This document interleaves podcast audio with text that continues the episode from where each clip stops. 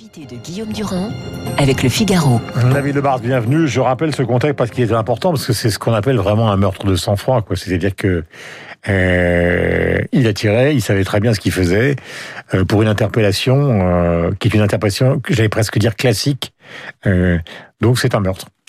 Vous dirais même, euh, Guillaume Durand, euh, une affaire ordinaire euh, qui ne devrait jamais justifier une violence euh, aussi extraordinaire, Mm. ce qui pose le problème euh, de, de la violence qui monte dans cette société. Vous me permettrez d'adresser euh, une première pensée, puisqu'il y a deux familles qui sont euh, détruites. En tout cas, une, c'est celle de ce, de ce collègue hein, qui laisse deux enfants. Et je précise à l'antenne que c'est une famille de policiers. Son père était policier, ses frères et sœurs sont policiers, donc euh, c'est à la fois une famille euh, qui est détruite, Mm. et c'est la grande famille euh, police euh, qui se retrouve avec un drame, et celui-ci est, est totalement inacceptable et va sans doute euh, laisser des traces.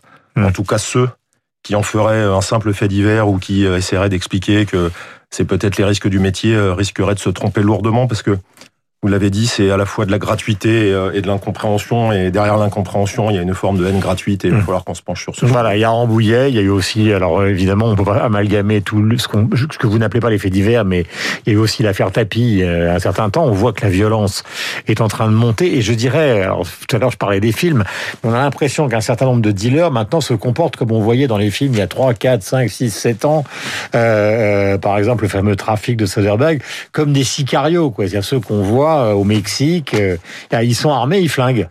Oui, euh, vous allez. euh, on a aussi les images à Valence où on sort dans la rue. euh, Enfin, des voyous sortent dans la rue et font des concours de tir à balles réelles avec des armes de guerre dans des cités. On peut citer le nombre de villes. Il y en a maintenant un nombre incroyable où tout ça arrive. Et donc, on a une démonstration de force par des voyous avec des armes euh, qui sont de plus en plus nombreuses dans les affaires et notamment dans les perquisitions, puisque maintenant il n'y a pas une perquisition dans les affaires de trafic de drogue où on trouve pas des armes. Mm. Et on voit maintenant que ces armes sont utilisées soit pour s'exhiber, soit pour faire concours de gros bras, Mm. soit pour les retourner contre des policiers. Ça commence à être extrêmement. Ce qui était dans le grand banditisme ancien, c'est-à-dire celui, j'allais dire, de Francis le Belge, qui a été exécuté lui aussi, mais qui contrôlait le trafic de drogue et d'autres trafics, euh, il y avait quand même une grande précaution à l'égard de la police. C'est-à-dire qu'il y avait des règlements de compte entre eux sur les marchés, mais ça a complètement évolué, ça. Je vous rejoins à ceci près que quand euh, ça commençait, comme on dit, à sentir le roussi pour eux, euh, ils n'hésitaient pas à éliminer un juge ou un policier si vraiment leurs affaires pouvaient être On en péril. Mais On se souvient codes. du juge Michel. Exactement, il y avait des codes. Aujourd'hui, le problème de la voyoucratie, de cette délinquance ordinaire qui se répand avec de la violence extraordinaire, il n'y a plus de code. Euh, on va prendre l'exemple du braquage à Paris il y a deux ou trois semaines. Euh, celui qui vient assassiner une autre personne tire à tour de bras euh, dans les rues de Paris. Il y a une pauvre femme qui est vigile devant une banque qui prend des balles perdues. Donc aujourd'hui, cette violence déraisonnable, Mm. Totalement gratuite, sur des motifs d'ailleurs complètement futiles, parce qu'hier c'est une affaire futile, un contrôle sur un point de vente de stupes. On en fait 10 ou 15 par jour quand on est policier du quotidien. Donc on est face maintenant à cette violence hallucinante sur des faits totalement ordinaires. Vous savez, alors vous avez rendez-vous avec le ministre de l'Intérieur ce matin, il était en Avignon hier. Euh, vous lui dites quoi?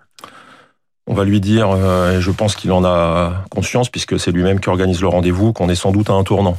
Euh, le terrorisme soude les Français derrière une, une cause qui rassemble. On se sent tous menacés, on se sent tous concernés. En revanche, un policier du quotidien, un père de famille qui perd la vie sur des affaires de police qui devraient être des affaires ordinaires, ça risque de faire très mal dans les rangs. Ça va peut-être pas émouvoir toute la société, mais il faut que toute la société soit derrière ses forces de l'ordre. Si on veut protéger les Français, il faut protéger les policiers. Hum. Et on voit que c'est à géométrie variable, parce que par exemple, après l'affaire du Bataclan, euh, ou après, euh, par exemple, ce qui s'est passé à Charlie Hebdo, où un policier qui protégeait les dessinateurs est mort, il y a une sorte de solidarité qui s'est emparée justement de la population française à l'égard de la police. Et puis après, vous avez euh, une sorte de mouvement assez particulier de la société, où un certain nombre de leaders justement finissent par se, ça a été le cas pendant les Gilets jaunes, de se désolidariser justement de la police. Donc c'est un jour oui, un jour non. Euh, et c'est un vrai problème. Alors, c'est un vrai problème, mais il faut aussi euh, dire pourquoi euh, c'est. euh, on est dans une phase euh, entre guillemets non. On sort d'une séquence et on est toujours dedans euh, depuis l'épisode Gilets jaunes notamment, où euh, certains, de façon très dangereuse d'ailleurs, ont euh, tenté de Certains, déstabiliser. c'est qui? Moi, je le dis. Hein, vous savez, j'ai pas d'état d'âme dans la classe politique. Il y a un parti qui, de façon récurrente, tape toujours sur la police. Il y a également euh, certaines personnes. qui dans les- Jean-Luc Mélenchon et tous ses adjoints qui ont euh, un discours extrêmement dangereux vis-à-vis de la police, en voulant désarmer les flics, en les traitant de euh, d'irresponsables, de, bons à rien ou euh, de, mots grossiers que je répéterai pas à l'antenne. Et c'est valable comme ça dans un discours euh, total. Je vais prendre l'exemple du tweet sur Stéphanie Montfermé qui a été assassinée par un terroriste djihadiste. Aucun de ces mots n'a été employé, ce qui prouve bien qu'il y a une précaution vis-à-vis de ceux qui s'en prennent à la police. En revanche, il y a eu 15 ou 28 sur la tribune des militaires. Donc, à un moment, il faut savoir ce qu'on veut. Il faut que mmh. la classe politique montre l'exemple. Et je pense qu'aujourd'hui, on est dans une phase extrêmement dangereuse de fragilisation de l'institution police, de décomplexion de la violence par ceux qui s'en prennent aux flics. Et si c'est ça qu'on veut pour la société, mhm. c'est pas la société de sécurité et de vie tous ensemble qu'on va avoir. Mhm. Euh, dans la vie politique, vous savez, il y a les déclarations, les manœuvres qu'on vient d'évoquer avec Guillaume Tabar, et puis il y a aussi une sorte de tectonique des plaques qui est invisible pour les candidats, c'est-à-dire qu'ils ne savent pas ce qui se passe dans le tréfonds du tréfonds euh, du comportement ou de l'âme des Français.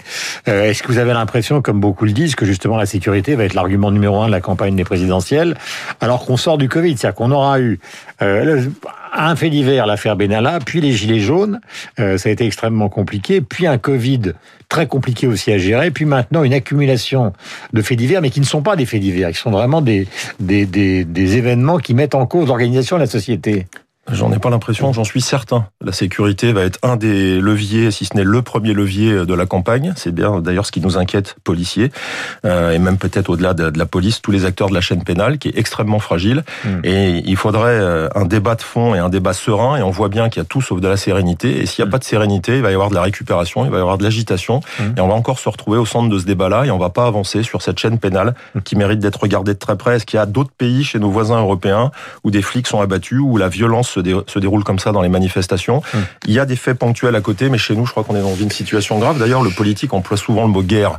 Et est-ce que le mot guerre est adapté hum. sur des situations de police ou sur des situations de Covid? S'il y a la guerre, ça veut dire que c'est très grave et dans ces cas-là, il faut nous donner les moyens. Euh, légalisation du cannabis, euh, c'est la une du Figaro ce matin avec un texte euh, qui divise la majorité, mais avec le soutien d'un certain nombre de députés de la République en marche. C'est un éternel débat qu'on n'aura pas le temps de, de, de, de comment dirais-je, de traiter sur le fond. Mais dans le contexte de ce qui s'est passé à Avignon, c'est évidemment insupportable. Alors, c'est insupportable et malheureusement, le, calendrier euh, tombe mal. Moi, je vous donnerai mon opinion, euh, qui est celle du professionnel de terrain.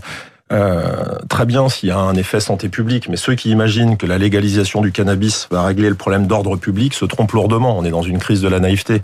Euh, oui, bien sûr, on peut tenter, et d'ailleurs c'est pas aux policiers de le décider, de légaliser une partie du marché du cannabis. Mais il faut bien comprendre que derrière ce marché-là, ça va attirer une clientèle, je dirais, de gens raisonnables qui vont acheter des produits raisonnables. Or, le cannabis, depuis 20 ans, euh, attire de plus en plus de clients, et surtout, c'est le taux de THC et tous les produits qui sont extrêmement puissants qui attirent. Et tout ce marché-là, l'État ne pourra pas le vendre, et ça restera aux mains des dealers. Donc ça ne réglera pas mhm. les problématiques d'ordre public, en tout cas dans leur grande majorité. Euh, Laurent Nunez, euh, que vous connaissez, qui est donc euh, le coordinateur de lutte contre le terrorisme, s'est exprimé aussi sur les questions de sécurité quand il est passé à l'Élysée. Il a expliqué, j'allais dire noir sur blanc. C'est bizarre de, de, me donner des couleurs pour des mots, mais en tout cas, c'était sa conviction. Et le moins qu'on puisse dire, c'est qu'il connaît ces dossiers-là, que la délinquance en France, c'était d'abord et avant tout la dope. Oui, c'est un, des points de crispation euh, de la délinquance, mais il faut pas non plus imaginer que tous les faits de délinquance sont liés au trafic de stupéfiants.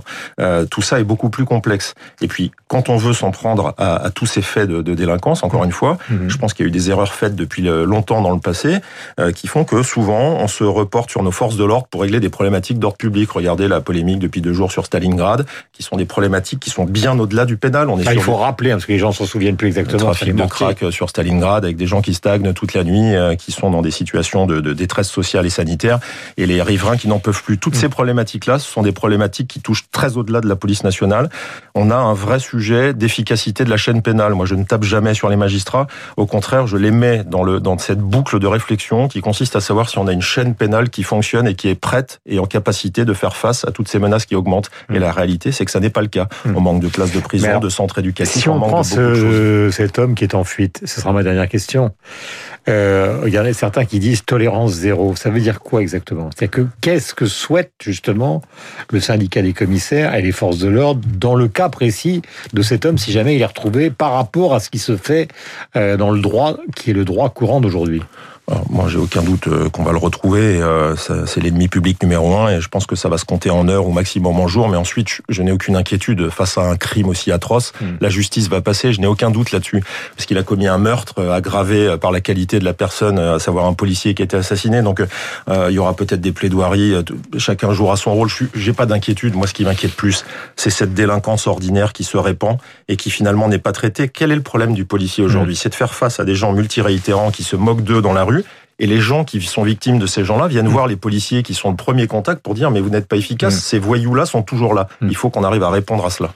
D'où viennent les armes? Dernière question. Elles viennent de partout, Guillaume Durand, y compris euh, par des colis postaux par Internet. Le marché des armes est un marché mondial et la capacité des gens à acheter des armes n'a aucune limite. Et euh, en plus, les prix sont assez peu élevés, donc finalement, les armes circulent.